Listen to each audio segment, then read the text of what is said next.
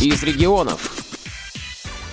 Здравствуйте! В эфире Ульяновская студия «Радио ВОЗ». У микрофона Светлана Ефремова. За окнами лето, пора отпусков и путешествий. Друзья, как любите путешествовать вы? Самостоятельно или под руководством специалиста? Сегодня у нас в студии гость. Здравствуйте, уважаемые радиослушатели. Меня зовут Иван Баскаков, и я профессиональный экскурсовод. Так получилось, что я родился 21 февраля, Всемирный день экскурсовода. То есть сами звезды сказали, иди, работай, веди экскурсии. Если начать с того, с чего появилась моя заинтересованность а, таким типом деятельности, а, наверное, с малых лет я очень любил читать, особенно о разных странах, поездках, и всегда в голове рисовал а, возможность, что я увижу достопримечательности, что-то новое попробую, поговорю с новыми людьми. И поэтому именно заинтересованность в познавании чего-то нового, того, что я не видел в своем городе, в своей стране, возможно, привело меня к тому, что а, я стал сегодня профессиональным гидом. Но я думаю, путь мой начался с Ульяновского госуниверситета, я работал на факультете физической культуры и реабилитации, и вот там а, создавалась новая специальность, была кафедра рекреации спортивно-оздоровительного туризма.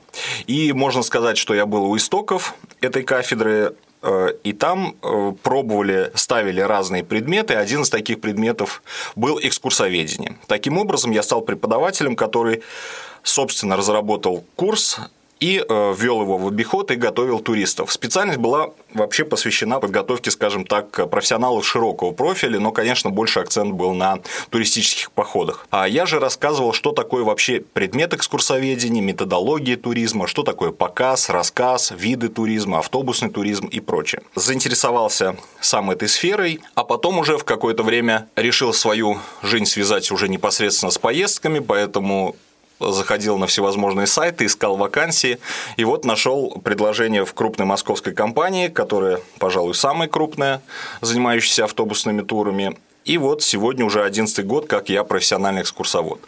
А, как экскурсовод я работал в 29 странах, и как турист посетил 49. А вы помните свою первую экскурсию? Моя первая экскурсия была э, в Москве, э, в районе Китай-города, и я водил небольшую группу по Певческому переулку, и для меня это было очень знаковое место. Если читали Гелеровского, его книга «Москва и москвичи» как москвичи, раз да, да. да, потрясающе вкусный, насыщенный текст. И он рассказывает как раз об этом районе. Ведь Хитровский переулок – это бывшая хитровка, угу. вот эти вот а, доходные дома, маленькие а, ночлежки, где ходили такие люди с темным прошлым. И вот поэтому, ведя по этим местам, ты пытался не просто показать, что сохранилось, но пытался людей окунуть в атмосферу. Изнутри как бы, да? Показать э, изнутри действительно действительно, потому что э, даже тот участок, он многослойный. Мы видели там и Москву Златоглаву эпохи Ивана Третьего, потому что в основании многих э, храмов находили кирпичи как раз эпохи Ивана Третьего Иоанна Грозного. Интересные соборы. И вот когда начинаешь сам готовить маршрут, когда заходишь, допустим, в церковь, а тебе э, служка подходит, говорит, а вы знаете, что именно в нашей церкви записывался сюжет знаменитой картины Пукерева «Неравный брак». И ты понимаешь, что это тот факт, который ты не прочитаешь, допустим, в Википедии. И туристы любят именно вот такие моменты. Поэтому Готовя маршрут, ты сам проникаешься, и твоя главная цель – заинтересовать людей, показать. Со временем я понял, что в туризме я скорее шея, а экскурсанты – голова. Для меня важно их повернуть, направить, но как они увидят и что поймут, для меня не столько цель сказать им, как это, чтобы дать им возможность увидеть это своими глазами. Почему моя работа приносит для меня самое огромное удовольствие? Потому что достопримечательности, которые я видел сотни раз, я каждый раз вижу глазами туристов, которые видят это в первый раз. И поэтому, приезжая э, несколько десятков раз в тот же Париж и видя, как загорается огнями Эйфелева башня, э, ты видишь радость на лице своей группы и считаешь э, свою работу сделанной хорошо. А как вы готовите материал? В этом, я думаю, у меня пошел мой наверное, преподавательский опыт. Когда я преподавал в университете, я всегда готовился к лекциям, искал несколько источников, выбирал, скажем так, самые современные, компоновал из них определенный текст, и поэтому, э, готовясь к экскурсии, если для меня незнакомый город или незнакомая страна, конечно, пользовался сначала данными из интернета для того, чтобы иметь базу. Для меня важным экскурсии всегда была структура. То есть, если ты рассказываешь о стране, например, э, о той же, допустим, Польше – тебе важно сказать 312 тысяч квадрат-километров площадь, там 38 миллионов человек населения. Поэтому сначала ты рассказываешь какие-то основные факты, а потом уже интересные, исторические, потом э, традиции, кухня, потому что чтобы показать страну, нужно не только рассказать о том, кто сегодня живет. Э, кто в ней живет, э, но это, э, скажем так, целый спектр, потому что важно рассказать и об искусстве, и об истории, и о кухне, и о кинематографе, и о моде, и о многих-многих вещах. Поэтому в этом плане, мне кажется, профессия экскурсовода, она в том числе довольно-таки сложная, потому что в ней нет, во-первых, верхнего ограничения, скажем так, по возрасту. Ты можешь бесконечно совершенствоваться в своей сфере, и ограничительно будет лишь твое собственное здоровье и свободное время. А, а с другой стороны, например, историк интересуется историей, географ географией, а гиду нужно знать все. И, например, мне было очень приятно, когда у меня была детская группа, мы шли с ними по Праге, а кто-то из ребятишек увидел музей, в котором была временная выставка Тима Бертона. И для меня было удобно показать, скажем, часть своей подготовки, что, развернувшись к этому музею, я сразу, не растерявшись, сказал, что вот здесь выставка Тима Бертона, знаменитого режиссера, у которого снимался Джонни Депп, э, который снял такие фильмы, как «Чарли шоколадная фабрика», «Суини тот демон парикмахер», там «Эдвард руки-ножницы» и прочее, прочее. Поэтому э, гиду надо знать все. Ты не знаешь, что тебя могут спросить. Например, у меня был случай, когда а, в автобусе мне пришла записка, а у нас есть такая практика, когда ты выезжаешь для того, чтобы туристы не ходили по автобусу, это небезопасно, они пересылают тебе записки, и ты по возможности отвечаешь на их вопросы. И мне пришел вопрос, Иван, а как в Германии относится к йоге и трансцендентальной медитации. Ну, с одной стороны, можно было сказать, что я не знаю, но мне опять же повезло, что когда я работал в Ульяновском госуниверситете, я и учил, и преподавал э, физиологию, в том числе средства системы оздоровления разных стран, поэтому э, нашел, как выкрутиться из этого вопроса. Еще такой интересный момент, что ты все равно человек, ты не можешь знать все. Но вот каждый раз приезжая, допустим, в один и тот же город и слыша запросы от своих туристов, постепенно ты сам узнаешь что-то новое. И, например, э, в том же Париже я могу сказать, где находится рыболовный магазин, а где книжный магазин, а где магазин косметики, а где, например, украшение Пандора. И это все появилось, эти знания от вопросов моих туристов. Самая интересная экскурсия какая у вас была для вас, вот самая необычная? А, ну, самая необычная экскурсия, наверное, сложно выбрать, потому что это касается вообще моего а, восприятия отношения к работе. Если помните а, книгу и фильм Зюскинда «Парфюмер», когда для главного героя не было приоритета какой запах, угу. то есть э, хороший или плохой, для него главное была новизна, и каждый запах был равен по-своему. У меня есть любимые города, есть любимые страны, но я не скажу, какая экскурсия э, для меня будет более интересной, потому что моя задача как экскурсовода в любой стране заинтересовать э, туриста. А если касается э, лично меня, наверное, одна из самых ярких экскурсий, но это, возможно, Юго-Восточная Азия, сплавление по реке Квай в Таиланде, когда у тебя есть возможность э, на такой плавучей гостинице спуститься по реке, затем оседлать слона, вместе с слоном форсировать реку, там тебе дают губку, ты натираешь ему голову, он зачерпывает воды в хобот и потом обрызгивает тебя. Поливает. Да, это куча-куча ярких эмоций. Ну, вообще, конечно, много-много было интересно таких моментов, поэтому сложно выделить что-то одно. А если вы проводите экскурсии в разных странах, э, это предполагает знание языков? Да, но смотрите, сразу говорю, что я веду экскурсии для русскоязычных. Угу. То есть, когда мы едем, мы набираем все-таки группу с разных городов а, России, и потом уже их вывозим за границу, им что-то показываем. Но языки, конечно, не просто а, приветствуются, они нужны для того, чтобы даже элементарно заранее позвонить в отель, заказать какую-то побудку, спросить, где завтрак и прочее. Я закончил э, гимназию номер один имени Ленина, поэтому английский у меня был с первого класса, и затем у меня был французский, потом я ездил ездил на изучение э, немецкого языка, я учился в Мюнхене на языковых курсах, поэтому у меня свободный английский и э, базовый французский немецкий, которых в целом для работы мне хватало. Э, возраст экскурсантов совершенно разный, или вы набирать стараетесь группы по возрасту, чтобы было одинаково или как? Ну, смотрите, я был частью большой компании, поэтому именно набором путешественников занималась, конечно, компания, и я получал только готовые документы на группу. Группы в среднем были порядка 40-50 человек. Но э, группы были действительно разные по возрасту, особенно в сезон летних каникул я возил и детские группы в том числе. И с детишками, на мой взгляд, мне работать не столько Э, удобнее, сколько легче в том плане, что я не несу за них ответственности. Э, с ними есть руководители, с ними есть учителя, которые их строят, которые их считают. Мне же в этом плане интересно, потому что мы говорим о компьютерных играх, о, о фильмах, э, говорим о каких-то вещах, о которых не поговоришь со взрослой группой. Но чаще всего действительно группы смешанные, либо более возрастные. И что интересно, для меня, опять же, как мужчине это приятно, в основном 80% группы – это женщины. И поэтому иногда мне нравится, когда читаешь отзывы о работе, пишут не столько профессиональные качества, сколько гид улыбался, гид подавал руку, выходя из автобуса. Мы читали читал, отзывы, да. Поэтому э, это, конечно, очень приятно. Как я уже сказал, группы разные, и у меня ехал мужчина 27-го года рождения, то есть если говорить о возрасте. Э, поэтому от самого маленького, буквально от э, 4-5-летних детей, которых э, родители берут с собой, но это действительно редко, а, до очень-очень опытных путешественников. Ну, встречаются такие, которые постоянно в вашей группе, или они просто сами по себе путешествуют? А, да, у нас были постоянные клиенты, то есть, например, я могу спокойно сказать, что с нашей компанией ездили и 40, и 50 раз. Э, в моей группе был человек, который со мной попадался пять раз на маршрутах. А в силу того, что я водил разные страны, от Скандинавии э, до Балкан, Центральной Европы, и Западной Европы, то удивительно, что на разных маршрутах мог попасть э, один и тот же человек. Еще интересный случай был, у меня ехали две девушки, в первый раз я с ними познакомился, они ехали а, во Францию, ехали еще с родителями, тогда им был интересен Диснейленд.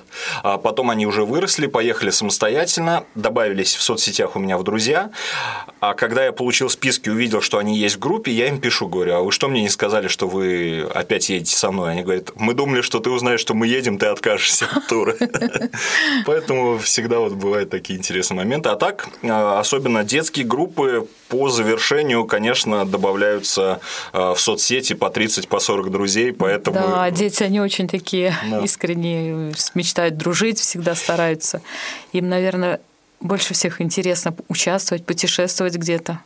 Ну, тоже дети разные, и, знаете, очень интересно было наблюдать э, вот эти вот волны интереса. А когда я только начинал выезжать, допустим, это 12-13 год, для многих наших регионов, для детей была цель сфотографироваться со стаканчиком Starbucks в руке, например, или купить какие-то кроссовки модной марки. Угу. И ты понимал, что, допустим, вот это вот молодежное движение очень заинтересовано в таких моментах, и, конечно, а, я пытался это мониторить, пытался делать акценты на этом. Со временем ты понимаешь, что, например, э, что-то там есть у нас, и вот э, интерес вызывает уже другие вещи. Ну и, конечно, буквально каждые пару лет э, детские группы заинтересованы в разных вещах. А вам что больше нравится в разных странах? Природа, кухня? На самом деле очень сложно сказать. Вот как я уже вначале говорил, что я не могу выделить конкретно какую-то экскурсию или какую-то страну. А для меня очень важен момент просто э, понять, как живет человек в этой стране. То есть, вот, например, если мы возьмем э, ту же Францию, вот их искусство art de vivre, искусство жить, то есть просто искусство наслаждаться каждым моментом, э, вот такие моменты ты ценишь. То есть в каждой стране ты выискиваешь какую-то изюминку, что-то интересное, что можешь применить к себе, какой-то опыт, который можешь э, добавить в свою, э, скажем так, работу или в свою жизнь, а что-то, что может тебя э, в чем-то направить, в чем-то сделать лучше. То есть в странах мне нравится новизна, которая мотивирует на изучение, скажем так, на самосовершенствование. А кроме экскурсий, чем вы занимаетесь по жизни? Ну, кроме экскурсий, да, можно сказать, что вот 11 лет э, я являюсь профессиональным гидом, это моя основная работа, э, но помимо еще экскурсионного дела, я пою в Ульянском ансамбле «Казачья душа» Э, и Будулай, а также у меня много-много дел, которыми я посвящаю с удовольствием время, потому что все, что не касается поездок, это все мое свободное время, поэтому я э, много читаю, много путешествую, в том числе по своему городу, посещаю также музеи, э, занимаюсь спортом, играю в баскетбол, провожу время с племянниками.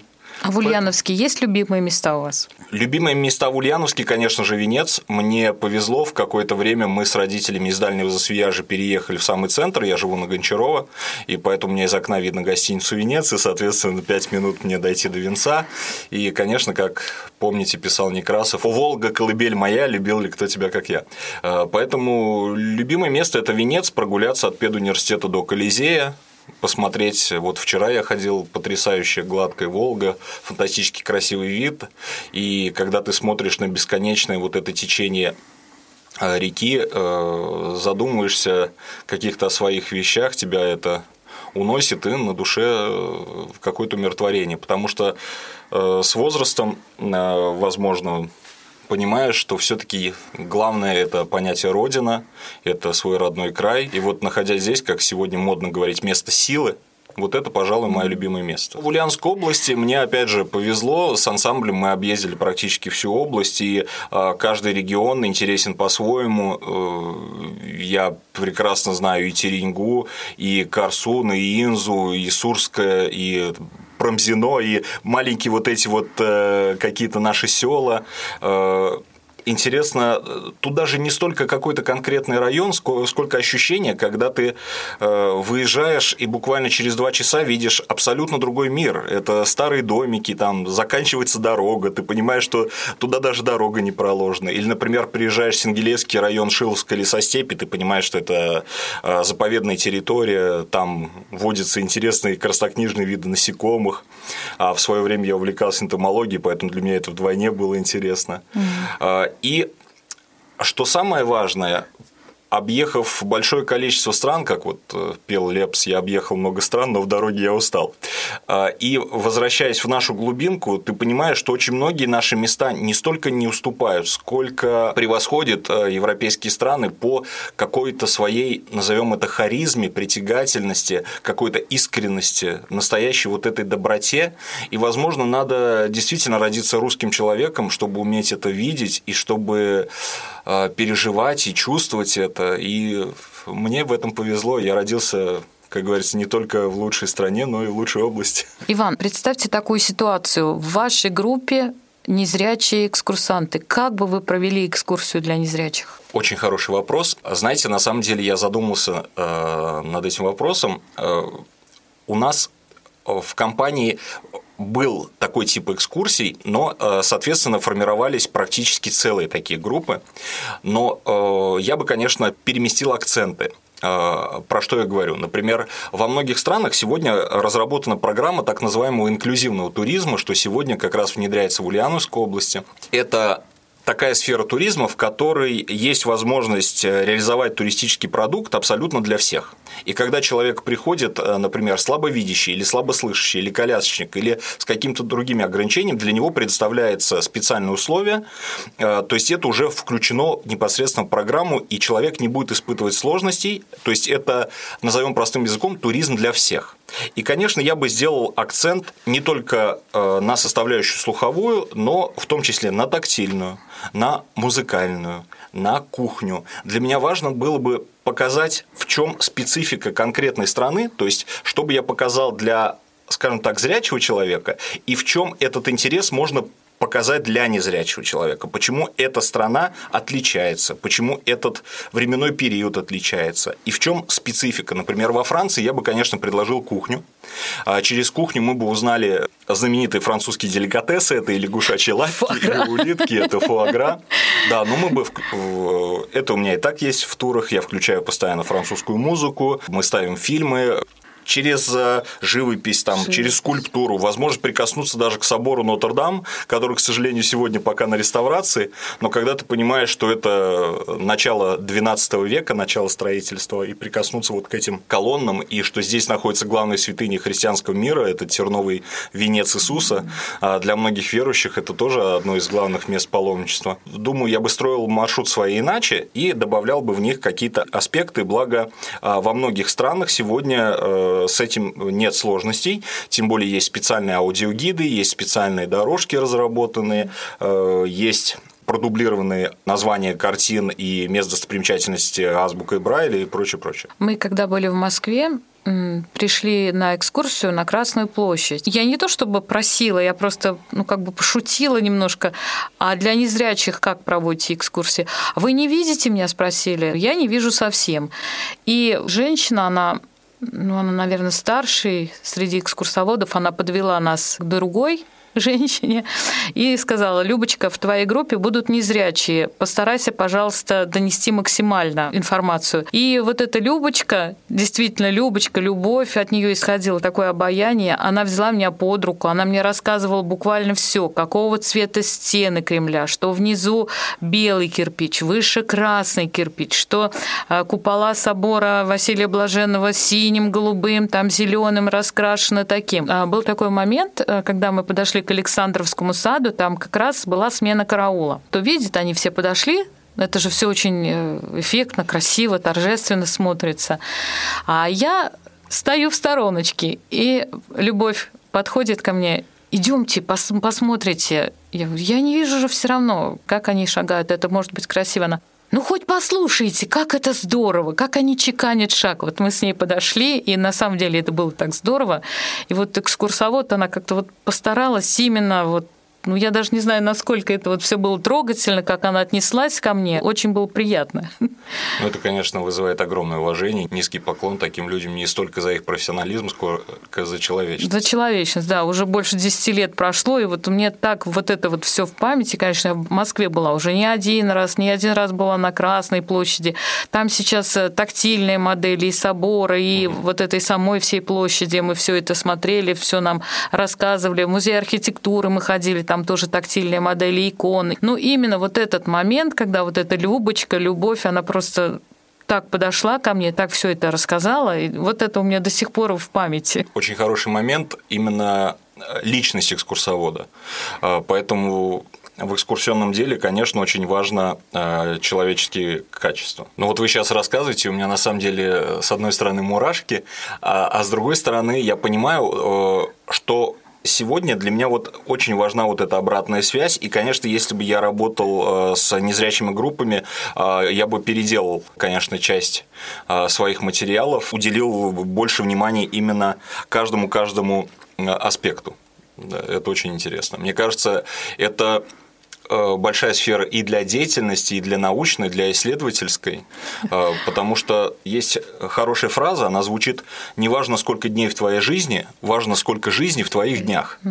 И поэтому туристическая деятельность – это всегда очень концентрированная жизнь, очень концентрированное время. И поэтому для любого человека возможность наполнить ее яркими событиями, э, в том числе для незрячих, составить вот каждый аспект, и мне действительно запомнилось вот это это разный цвет кирпича и создание атмосферы отдыха э, я обязательно это буду использовать, если мне доведется э, такая возможность. Я общаюсь с ребятами из разных городов, из разных регионов, и у них тоже вот проводятся туристические слеты, походы. Ребята, уральские наши ребята, они сплавляются на байдарках по рекам. А другие ребята есть, которые в пещеры ходят. Это настолько интересно. Вот наши незрячие ребята, они с таким воодушевлением все это рассказывают. А мы трогали, а ты представляешь, какая там вода холодная, холодное, а какой там аромат вот этой травы, и все так здорово. Да, это интересно. Восприятие очень необычное, другое. Хотите вы что-то еще добавить к своему ранее сказанному? Для меня очень важно было бы сказать, что э, путешествия являются неотъемлемой частью жизни. Конечно, я желаю всем ярких поездок, открывать для себя что-то новое, но вот пользуясь случаем, э, такой ситуации, которая у нас происходит в мире, сегодня стремительно развиваются российские регионы. Это и Дальний Восток, и Алтай. Но, конечно, а, для меня настоящим открытием стал Российский Кавказ, поэтому я с удовольствием приглашаю всех а, поехать и узнать поистине удивительный, захватывающий мир Российского Кавказа. Это такие регионы, как э, Северная Осетия, Дагестан, Чечня, Ингушетия. Просто откройте интернет и посмотрите, например, башенный город Игикал или плато Хунзах в Дагестане или село Гамсутель. И вы окунетесь в мир, где закончилась Кавказская война, где находится Большой Кавказский хребет, где соснежные пики а, круглый год стоят и блещут своей красотой и просто ждут, когда вы их увидите. Ну и, конечно, фантастическая кухня и радушие народа, который живет в нашей с вами стране, а мы этого пока еще не знаем. Поэтому обязательно путешествуйте, узнавайте нового. Э, и до новых встреч на маршрутах с гидом Иваном Баскаковым. Да, с таким удивительным, интересным человеком. Спасибо вам. Спасибо большое. Светлана и Игорь Ефремовы специально для Радио ВОЗ.